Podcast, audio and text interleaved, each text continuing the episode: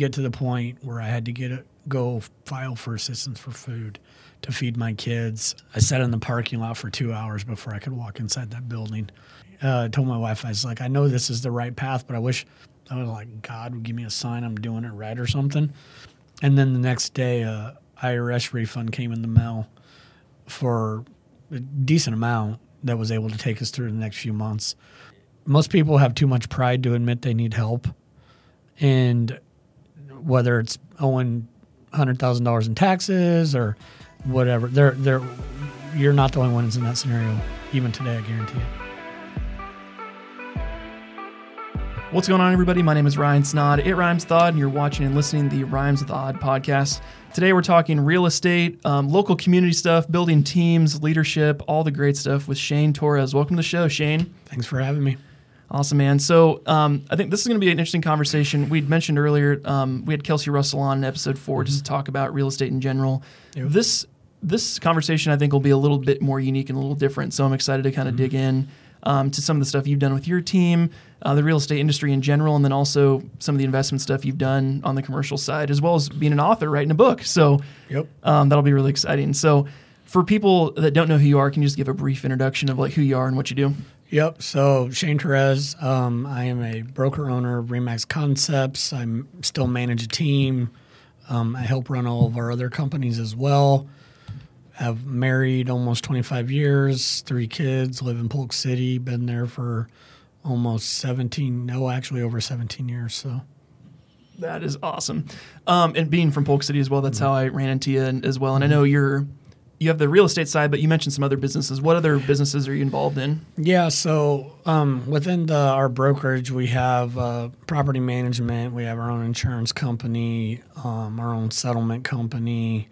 Um, you know, we have our own. I personally have my own development company. We just developed and built a daycare, childcare facility. Daycare is a bad word in that industry. So, child care facility. Is that the one on north side of town? It, no, I, no, no, no. That's a um, that's a friend's. Okay. No, ours is in Elkhart oh, okay. so still North Polk schools. Gotcha. So um, that's just some examples of the businesses. Sure. I think it's Lakeview, right? Is the one on north side of town? yeah, Lakeview's north side. of town, Ironically, I was just shooting a video for Eiley Fabrications north of town, and we were on the owner's uh, farm. Yeah. Or her, uh, the the. Feldman's Farm. yes, the wife that runs the daycare. Her husband was our Yeah. talent for the video, so it's Yeah, kind of a fun fun tie-in. So, Yep. um, so interestingly enough, I mean, most of your businesses are in the real estate industry. It sounds They're- like. Um, yeah, there, there, there's an association. Um, I tend to stick to what I know, you know, and I know real estate in all different uh, fashions. Um, I've tried stocks. I'm not good at them, so I like to build to, in a sense, control what we do. Sure, sure. Well, and I know a lot of people always say invest in what you know. Mm-hmm. People always give Dave Ramsey a bunch of crap because he's invested in real estate so heavily, but I'm like, that's what he had a career in. So why Mm-hmm. Would you? Why would you go get into rare metals or some Right. weird thing you don't know? Like crypto is the thing everyone's trying to get into. It's like Nope. I can't even explain to you what crypto is, does, how volatile it is. Like, why would you put all your money into that? You know? I would never, I wouldn't touch that. Sure, sure. So, um, so for people just to kind of get a better understanding of your background, can you take us back to when you first got into real estate and kind of the the process or progression Yep. that took your kind of career to, to get started? Yeah, so I got into real estate in 2009, um, which was the bubble, you know, housing crash. Um, prior to that, I was a builder, general contractor. You know, we built obviously houses. We, we had framing crews, siding crews. We framed hotels, retirement centers, stuff like that. Um, 2009 hit, market crashed, uh, financially lost everything Oh, jeez. and uh, had to file Chapter Seven and essentially start over in that regard. And that was as a GC, or was that you were already in real estate at that point? I was not in real estate at that point. No, that was just as the building in the GC. Um, I applied for multiple hundreds of jobs around the central or around the Midwest. Actually, didn't get any of them. I would had actually already started my process to get my real estate license. Um, I actually failed my test a few times because I thought I knew everything. Turns out I didn't. Uh, got I had one test left to take, which is a state test. Had to borrow I borrowed money, so I had to borrow money from my aunt to file bankruptcy because I had no money, and then I borrowed money from my father-in-law to uh, to pay my upfront dues, take the test, and stuff like that. So I did figure out a way to study for the test where I passed, and then started in June of 2009. Okay. So so tell me a little bit about the the, the bankruptcy. That had to be. Would, would you say that was one of your low points or one of the times? Oh, when you, for sure, it was the lowest. Yeah, looking back, um, for about 90 days, I, w- I was in in deep depression. Um, prior to that, I you know leading up to it, I was meant I was physically sick, couldn't eat, was getting sick all the time. Um, I for about like I said 90 days afterwards, I was you know, I would just randomly be sitting there and just have emotional breakdown. Little little key phrases or certain things. Didn't matter if I was in public, didn't matter if I was in private. I tried to stay private for the most part, locked myself in my basement, watching 90s reruns of TV shows. Um, but yeah, I always have said I uh, I wouldn't change anything that happened because I learned a lot from it, but I would never wish it on anybody. Sure. No, I totally get that. Um, so you kind of hit your low point with this bankruptcy. What made you decide to kind of? I mean, you had to restart somehow. Yeah. What what what pushed you into real estate sales compared to the building side? Um, at the time, I was very bitter about the building side, um, and it was no. I mean, it was just a perfect storm, right? No one taught me. I came from a very poor upbringing. You know, I I really didn't know finances and things like that, and uh, you know, when you're in your mid twenties and you have all that money rolling in, and no one expected it to end, and it did, like that. Um, it was because I was being turned down um, for all these things. What happened was, so what got me into real push to real estate is um, in the middle of all this. So one, m- my wife, um, even before I knew I was going to go into real estate, um, I'd had one of my um, breakdowns, if you will, and I'd asked her, and this was at night, if you obtain a goal and then you lose it, does it still count? And she said, What did you lose that mattered? So I did not sleep that night. I got up, I cleaned all the clothes off the Bowflex, sold it, bought a year's gym membership, and I started working out again. I hadn't worked out in over 10 years. Um, so I made a decision that day I was going to do my very best to get out of the mess I was in. And um, at the end of the day, if I failed, at least I tried, right? So you know, I was in foreclosure. I was in Chapter Seven. I had couldn't afford an attorney, so um, there was a local lending institution that disputed the Chapter Seven, and uh, I could not since I couldn't afford an attorney. I defended myself in federal court Oh my gosh. over 18 months, which that was a very interesting process. Um, I'm fortunate. I have a friend who's a very well known attorney, criminal defense side, but you know I'd be able to ask him a few questions here or there. Um, and then uh, um, you know I worked on um, started working on the process to save my home from a foreclosure, but still not in real estate yet.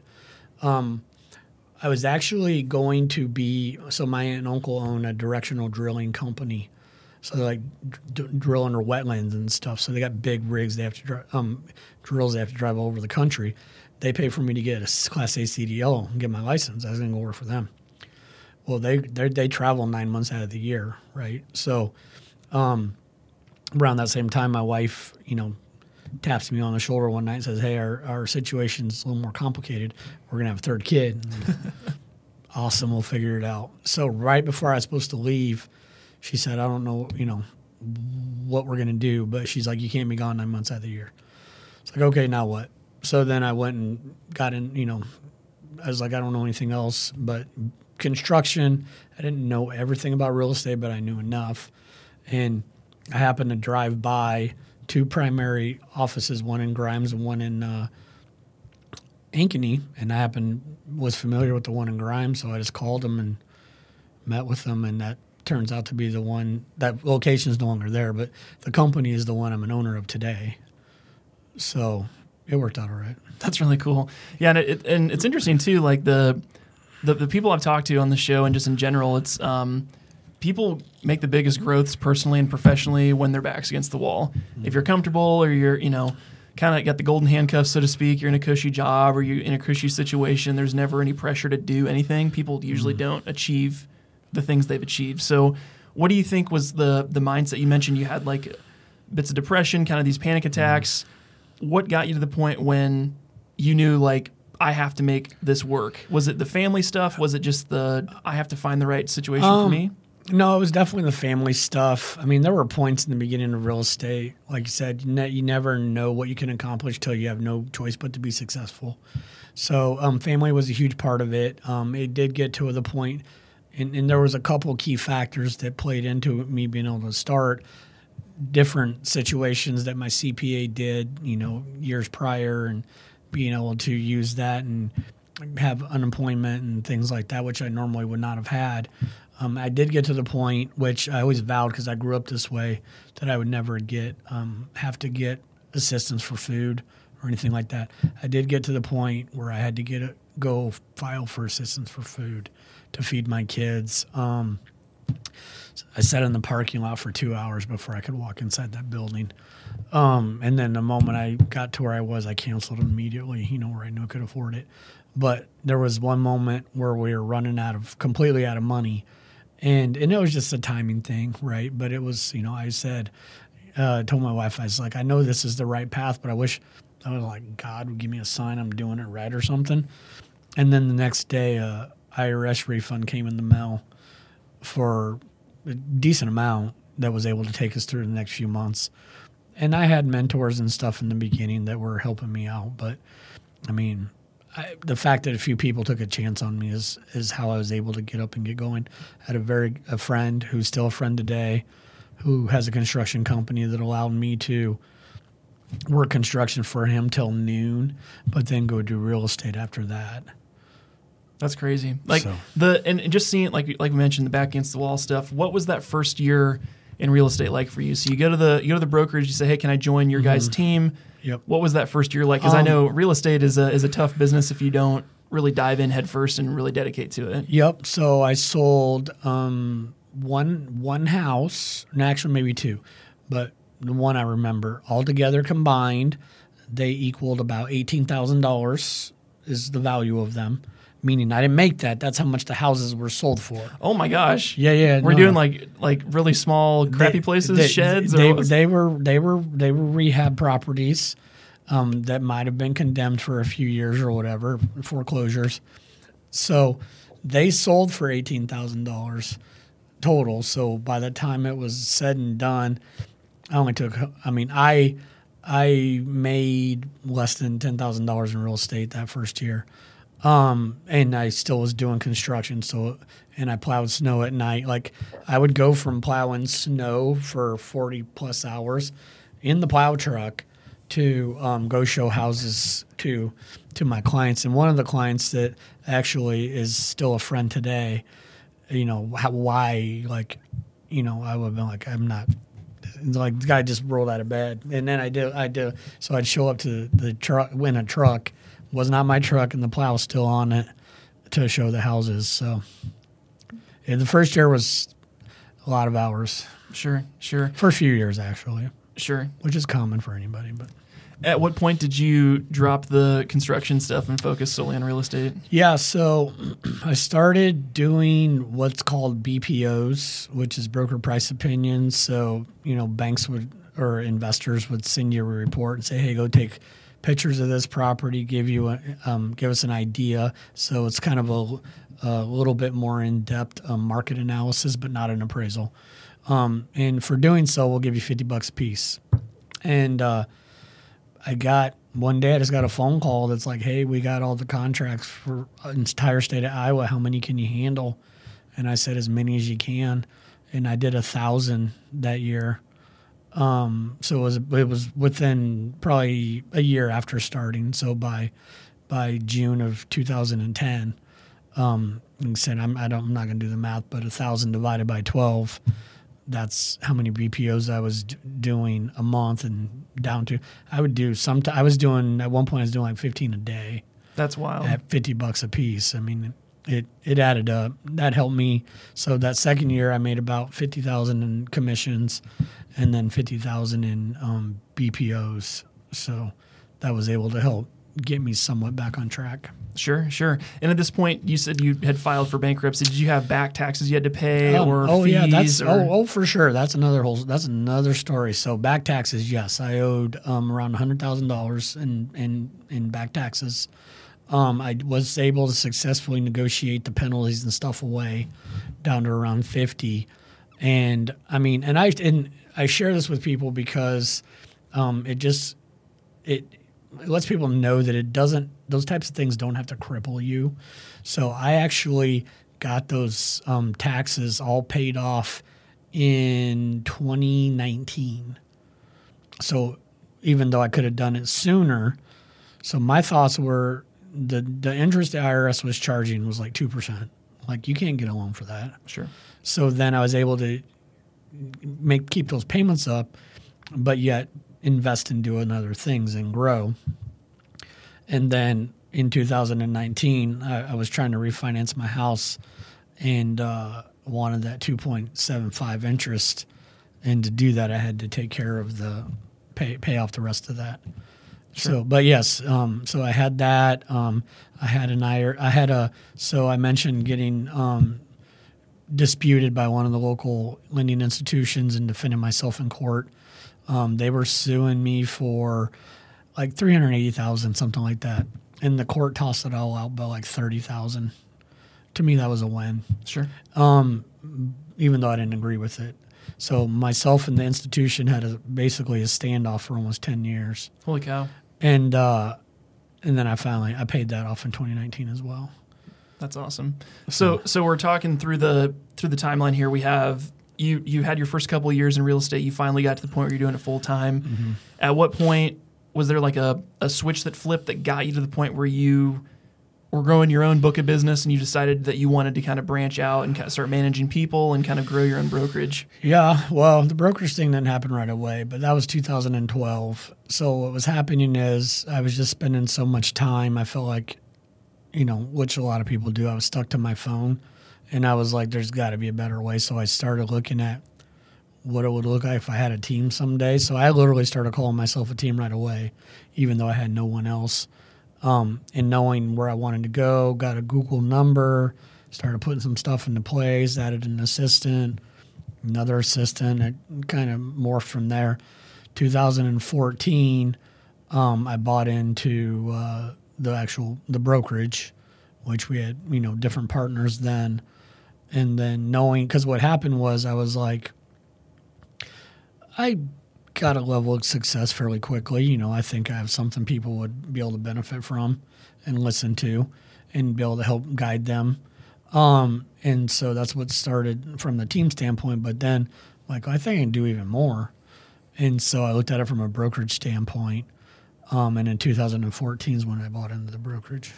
That's cool. So and what's the brokerage called? Remax Concepts. Okay. So back then, I don't remember how many offices we had, but we had less than like 90 agents.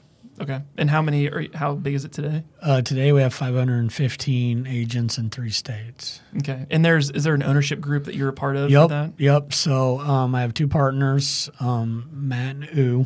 Uh, there was four, but um, he's in a different. He's still he's still with us. He's one of our um, principal. He's our principal broker, and Lance, and uh, still does his day to day. But he's at a different point in his career. He just wanted to know that everything was taken care of for his retirement. So Sure, that's awesome. So you have there's these three print, and this is There's just three me us, being yeah. green about this setup. It's you have your three principal owners, and then all the agents underneath of you. Do they all they have? Um, I would say like a like a team leader or like a real estate office There- manager or how yeah, yeah. There's a manager at every office, um, or in some of the, uh, some of the outlying areas, we might have a market manager. So, like, we just um, acquired um, Cedar Falls, Waterloo area. So there's three offices up there: Cedar Falls, Waterloo, and Waverly. So we have one person that oversees that entire market. But yeah, there's a local leader at every level. okay. So you, in terms of your territory or your Mm-hmm. region, is it Polk City and and, re, and those areas? Oh or no, where, where- it's, it's all of them. I oversee. I help oversee all of them. okay. just it, what's crazy is like last week, you know, the hurricane. we have one, we have an office in Florida, so the hurricane's hitting Florida. So I'm communicating with the local leader there on and hurricane prep, and how we know what to do and shut down the office and things like that. So, um, I mean, yeah, no, there's no no specific from the three of us standpoint, our head our head staff. There's no like territories. We oversee it all. Now, when you're looking at from my um, you know team standpoint, we- we'll go within a 60 mile radius of the metro. Obviously, we are very because of um, Polk City. We're very heavy on the north side of Polk County, so Polk City, Johnston, Ankeny, Grimes, uh, even Granger. Um, but yeah, I don't have a specific territory. Sure, sure. So when you bought into the business, did you were you at that principal level already, or, or were you like a, a manager of an area? Like, how did It- you ascend it, to that? It was basically like a manager of an area. So I was um, Polk City, then Ankeny, then Ames, um, and then just things fell into place, and the prior owner decided to sell. Uh, and again, there was four of us at the time. Um, and we said, yeah. sure. That was 2016. Okay, so you've been at, at this point doing this for five year, five six years now. At, at the, the owning the company. Yeah. Sure, sure. That's really cool. Um, so I think, and this this is unique with your perspective because obviously you run your whole real estate team. There's that whole business, but you also do other things outside of that. So, Mm-hmm. Right.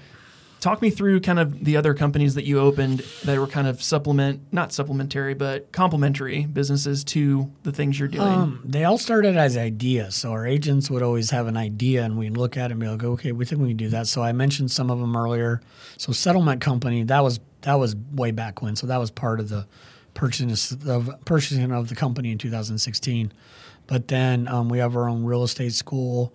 That was an idea from an agent. We have our own marketing company. That was an idea from an agent, and that started out as something small to now it's it's quite big actually. Um, but it's exclusive to our agents. We don't offer it outside of our company. Um, insurance again, that started as an idea from an agent. So we have and then So property do you guys for the for the insurance side? Is it home homeowners insurance or is it like agent like business insurance for Every- agents? everything, everything but crop and land, Okay, like raw gra- like farmland. We don't do farmland. okay.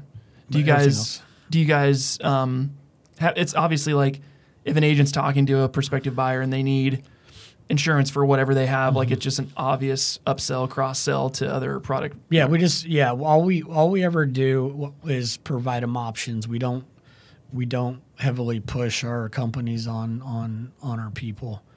Um, we just are we we get them in front of them, and at that point, it's up to the people who lead that company to to sell them on why they should use them. Sure. Well, on the marketing side too, even just that, um, I think of like real estate in general, like you have to have people to go take your pictures, people to do your online ads or whatever other slew of things you do.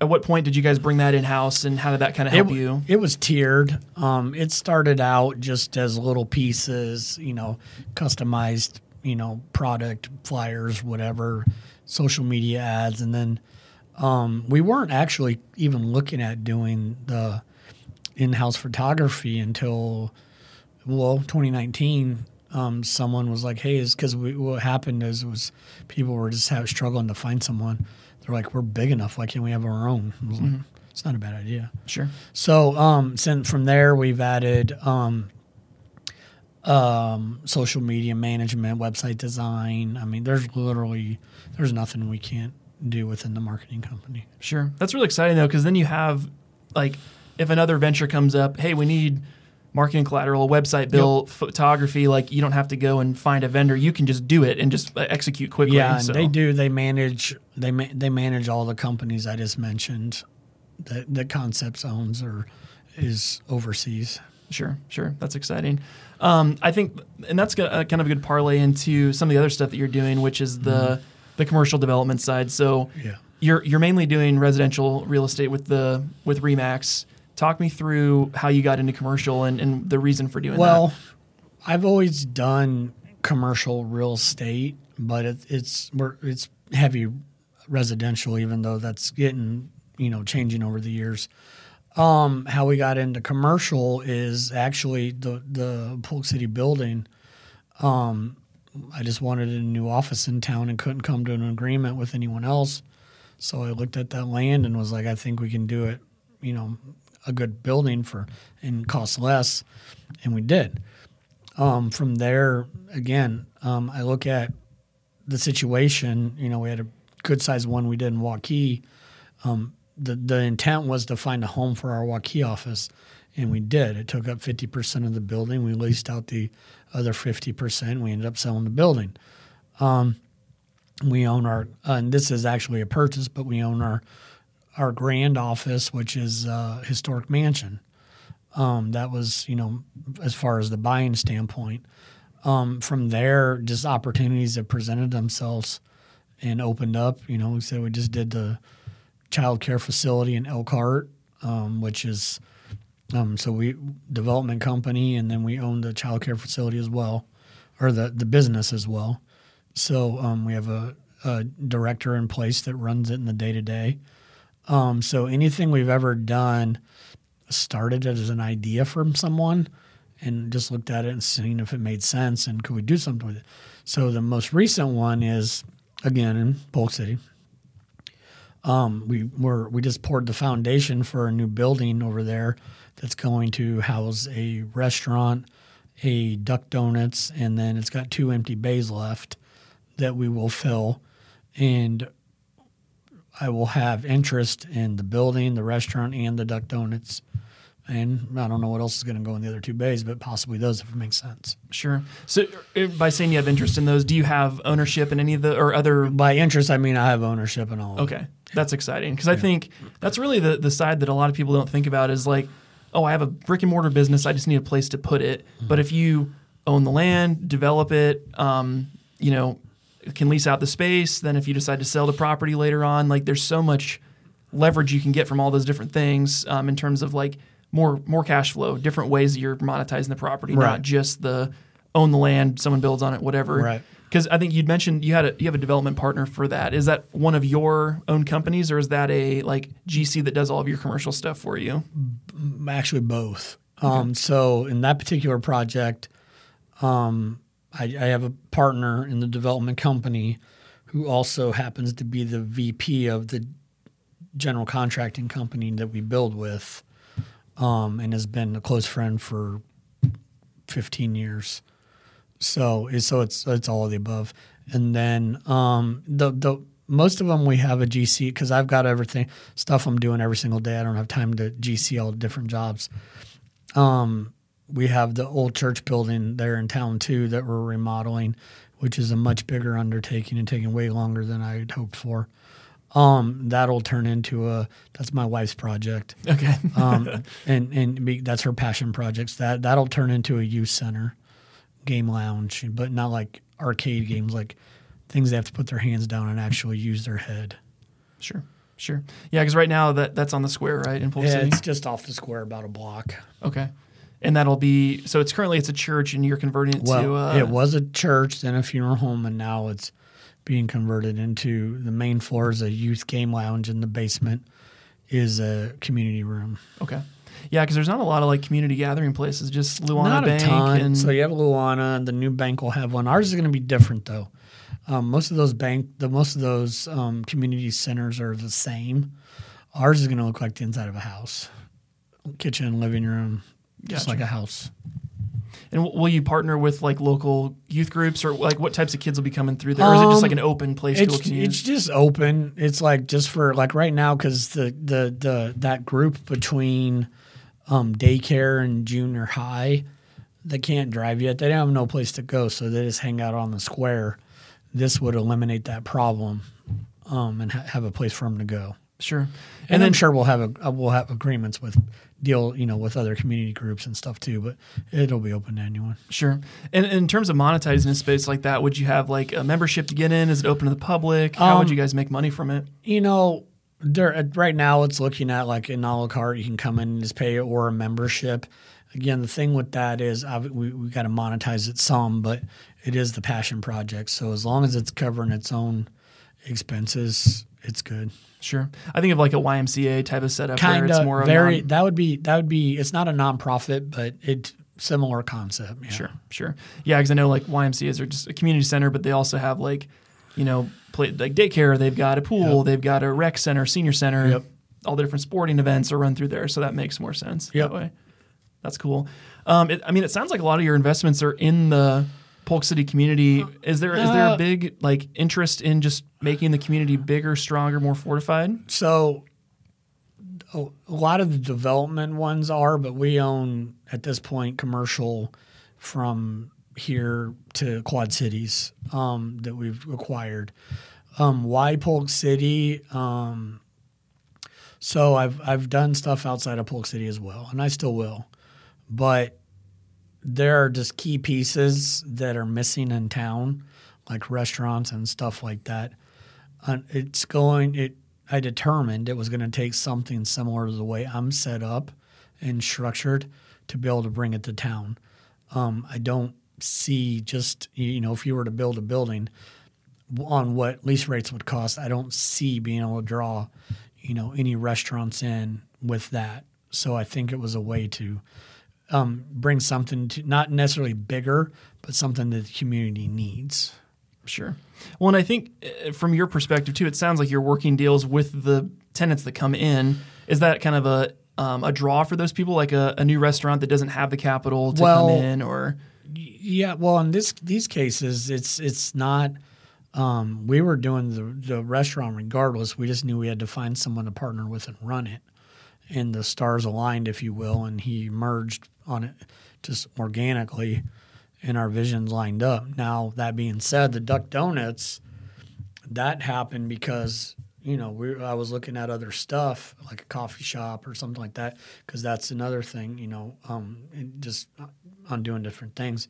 Our our brokerage opened up um, the first coffee shop slash real estate office that I know of, um, anywhere, but is that's that's in Waukee, right? that one's in Johnston. Johnston. Okay. Yeah. So, um, but anyway, we were going to do a coffee shop. Well, then, a local competitor that's a coffee shop opened like a half a block away. That makes no sense. So then flash forward through a series of things. The Duck Donuts, that's just my wife and I that own that. So that's not a that's not a brand outside. That's just the first location of It's- a new restaurant it- well- or a new uh, donut place. Yeah. So it, it is a franchise, um, but it is this is the only one in Iowa. It'll be the first one in Iowa. where where else are they based? Um, primarily on the East Coast. They're originally out of Duck, North Carolina, so the Outer Banks. Okay, gotcha, gotcha. Yeah, and how did you guys come by them? Were you just looking for a donut franchise Nope, to put in not at there? all. Um, we we were actually in the we've been there before, but we were actually in the Outer Banks, and uh, my wife and her the ladies went to uh, coffee and donuts there one morning and came home and was like, she's like, hey, do you know they franchise? No, I didn't. A few weeks later, I just looked into it, and a few weeks later, we owned a franchise. That's so crazy. I know, like my, my wife is a huge fan of Tropical Snow, the shaved ice company, Mm-hmm. and we, I mean, I had never ate shaved ice, and then she's like obsessed with it. So every summer we're going in Mm-hmm. Right. Ankeny or wherever, and I do notice a difference in like flavor of, of the syrups or whatever Right. and the the texture or whatever. And she she's looked into this heavily of like bringing a Tropical Snow to Polk City. Mm-hmm. She just doesn't want to impede on like the creamer or what or whatever, but. Yeah, it's not the same. Yeah, it's like having just different options. I think is huge, and Our- ironically, like there, a sh- franchise like that. I mean, you just get the little shed, you stick it Mm-hmm. in a parking lot somewhere in a in a business that makes sense. That and, you know, that right there in the community in Polk City would be your biggest challenge. Is there they they can be a pain to deal with. sure, finding a parking lot that would be willing to. Well, not that not that. I mean, if it worked out right, I'd do it in my parking lot. Oh, If the city would allow it, okay, they're they're kind of they, they can be a pain like that. sure. Well, working with community partners like that, it, you have to find the right community that wants to grow Right. the way you want to grow it. Because it's like, I know, like Ankeny is a perfect example where you know Allball bought all that property and had talked it through with the city, like, hey, we're going to turn this into this Mm-hmm. Right. mega um, commercialized area, and like you have to be on board with taking out The farmland. vision, Yeah, yeah. The, the visions have to align. Where if he's he's fighting with the city and the the consumers want it, but they don't do it. Right. Um, what I mean, I'm sure you've talked to people in in Polk City, like the city council and people.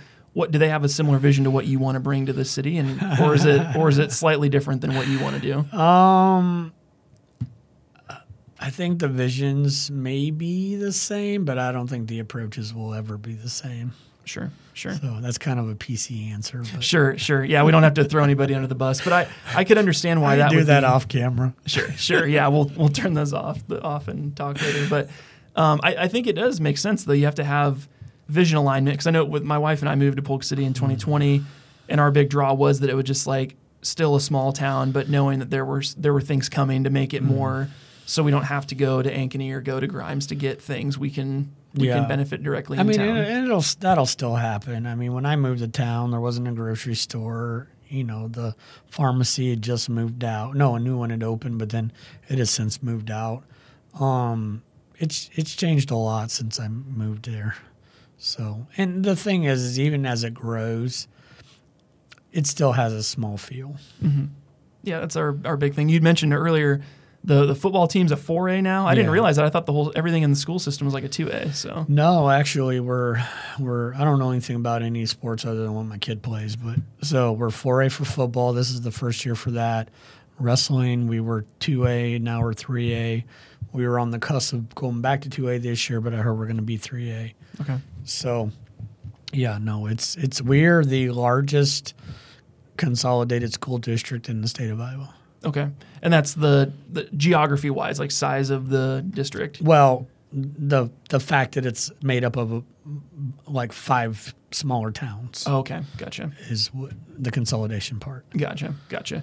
Yeah, because I know uh, we're my wife and I are from Southeast Iowa, and my wife went to Central Lee, which is between three towns Mm-hmm. like Montrose, Argyle, and Donnellson. So it's it's literally in the middle of a cornfield, like Yep. drawing people that way. Well, that's what all of them in High School is. Sure, It's where the football field is. sure.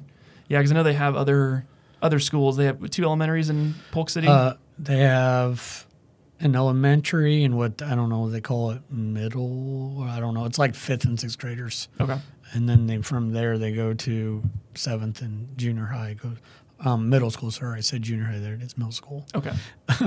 in men. So then they have an elementary in men and a high school in men. Sure, that's really cool. Well, I'm sure having having kids at school age kids and then being involved in the community, you guys see, like you said, needs in the community that would come up. Like, Oh, for sure. oh, I would I would want to get a donut shop. Let's open a donut shop. Like, Mm-hmm. are there similarities between you and other um, business owners in town that do that? Because I know a couple different places on the square are owned by the same people. They're just trying to fill needs. To, yeah, to help the I'm, I'm friends with him with them. Um, so yeah, it's it's similar concept. I mean, sometimes we compete against stuff, but for the most part, it's just bringing what the, if we can bring what the community needs and and and still do it in a way, then we're we're making good and wise divest, investments. We'll do it. Sure, that's really cool. Um, in terms of like other people, if if someone's because I- I, I feel like you take a, a unique approach to real estate in the fact that, like you said, you have other you know complementary businesses, you have other things you're doing besides just real estate. How mm-hmm. has that kind of helped you diversify your your wealth, your income, so you can focus on some of these fat passion projects and do the things that you want to do? Yeah, I mean, the good part about that compared to what I did back in 2009 is everything was all centered around the same thing back then. Now there's some, even though it's still like real estate related, there's some diversification there that if one thing's down, the other could be up and vice versa to help, you know, navigate crazy, not crazy, but unique markets like we're in right now. Sure, sure. Yeah, and I know in terms of like um, some of the other people we've had on, we've talked about um, purchasing businesses and and financing and all the different stuff. I've Um, done that. Yep. What would you say in terms of like using debt to help get yourself where you want to be? Obviously, in real estate and, and in business, you a lot of times people have to go and get financing or figure it out. What would you tell somebody if they're considering using some of those different options? Uh, uh, it really depends on the scenario, right? Because, like, you know, you kind of met referenced uh, Dave Ramsey earlier. Phenomenal speaker. Love the guy speaking. Um, I've seen him three times, I think. But if I were to follow his methods, I would not be where I am today, right? So I'm more of the Robert Kiyosaki, Grant Cardone area, right? And I can take X amount of dollars and go leverage it and buy real estate. And as long as it, one, so key things. One, you, you always put 20, 25% down. Two, never tie your house to anything, your personal house. You know, I know some people will be like, oh, do a HELOC. And at the end of the day, if it makes sense for you, that's great. But I would never do a HELOC on my home. If, it goes upside down, you got to explain my- to your kids and your wife. Well, it's "Hey, more. It's, it's my wife. Um, my wife's always said, just don't lose the house. yeah, there you go. So There you go. yeah, so that would be the main thing. There's nothing wrong with it when done, um, when done calculated. Sure, sure. Well, it's a unique perspective, I think, because so kind of a little backstory on our story. My wife and I paid off it was one hundred and sixteen thousand in a year and a half, and we didn't necessarily follow Dave Ramsey Nice. to a T, but it was the snowball method. And we had our financial coach on, Travis Shelton. He's from Ankeny, um, and he kind of walked us through that whole process. But he's also from the real estate world. He used to work as a um, broker, I think, for Principal for in the commercial real estate for many years, and left his career to to teach young adults how to manage their money.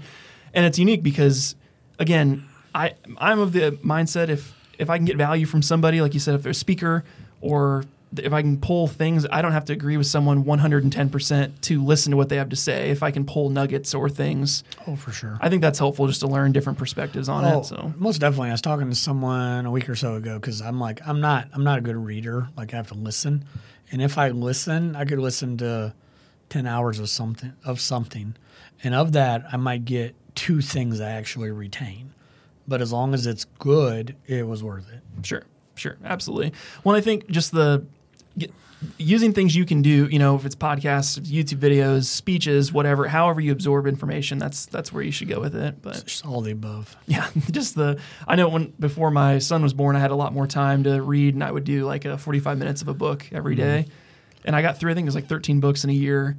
And then he was born. I'm like, well, there goes all my personal time. Yeah, yeah. So 45 minutes of a book a day. If I did 45 minutes of a book, I would probably get maybe 10, 15 pages max. sure. Just because I don't, I'm a slow reader. Sure. Well, and there's so many distractions anymore. You get your Oh, phone, phone bangs, kid screams, no, dog so barks. I whatever. do. No, no, no. So with my, if I read, it's in the morning when everyone else is asleep. But it is still just. It's not the phone or the kids or anything like that. But I'm like, I've got a bunch of squirrels running around up there, and they're all doing different stuff. So I might be thinking of one thing, and then you know another pops up in my head, and I just never can turn it off. Sure. No, I think that's pretty consistent. I, we just interviewed um, um, Aaron Anderson, who owns Fresh Fit Meals, and they just opened their new location in Ankeny. Oh yeah, yeah, yeah. Um, so he just came in, and he's about my age, and they've Yeah. got a couple different locations. Yeah. And he's like, "Yeah, I'm working like 12 hours a day usually," but he's like, "I if I wasn't at work, I would be at home thinking about it because they just in that growth mode. You know, he's, he's Well, even when you're not in the growth mode, like when you and, and when you are entrepreneurish, you're always thinking. Even if you're not in growth mode, you're always thinking of something. Like it could be a new idea, or it could be a new way to revamp what you, you have. You are constantly. It's it's it's it's almost impossible to turn off. I try a lot. Sure, sure. The unplugging's helpful. I know for me, I used to work from home, and now I, I obviously don't now. Mm-hmm. But it was one of those things that's convenient, but also you just can't shut it off. Or someone emails you, and, oh, let me just go do this, or let me go back to my computer. Like for me, the things that have helped unplug is the I put certain things in place. Like after a certain time, I don't check my email at home. Mm-hmm. I don't. It can wait till the next day. You know, whatever kind of safeguards you got to put in place to keep yeah, yourself that's for sure good. Yeah, and I did when we built our house. It, I don't have a home office. Occasionally, I do open my computer at the end of the, you know if I work from home or something. But it does get harder with the phone addictions that we all have because we all have it. Oh, absolutely. So Well, especially the stereotypical real estate agent on their phone all the time. It's it's it's a hard thing to kick, I'm sure, Mm-hmm. especially when oh, for sure, it's and it's an addiction. yeah, yeah, for sure. Um, so I think to kind of wrap this all up, I think um, if you could tell us a little bit more about kind of your pointed advice for people that are wanting to get into a new business venture, Mm-hmm. or some, take yourself back to when you were doing the, going through bankruptcy and really had your back against the wall. Mm-hmm. What advice would you give to somebody that's maybe experiencing some hardship and they just need a little push to get to the next level? Um, I would say that there's reach out to those who have been where you were at and where you want to go. Talk to them because that is extremely helpful. You're not the only one. My story is not unique. I mean, it's it it's still sucked, but it's there. There are stories like that all over. Um, as far as like you know, getting into business and stuff like that, again, don't try to reinvent the wheel. Like if you're working at a business, make sure you understand it. If you're going to be an operator of it, make sure you know all ins and outs of it. Um, if not, just you're going to partner with someone. make sure it's a good fit. You know, you guys come together and you're gonna in, in a business marriage, if you will, have your business divorce already figured out if things don't work out. But yeah, the the biggest thing is is most people have too much pride to admit they need help, and whether it's owing hundred thousand dollars in taxes or whatever, they're they're you're not the only one that's in that scenario. Even today, I guarantee it. Sure. No, I love that advice. Um, if people want to learn more about you, maybe are they in the market for a house or they're wanting to check out some of the new stuff you got going on in Polk City, where can they f- learn more about you? Oh, probably the easiest thing would be just to send me an email, which is my name, Shane Torres at remax.net. That's awesome. Yep. Yeah, and we'll put a link to your website as well. Um, I think the the commercial property that you're building in the back will be cool to see more more restaurants come to town, more office space for people, and excited to see all the other stuff you're doing in town. So Yep. thanks so much for being on the pod and and sharing your wisdom with us. So Yep, thanks for having me. absolutely.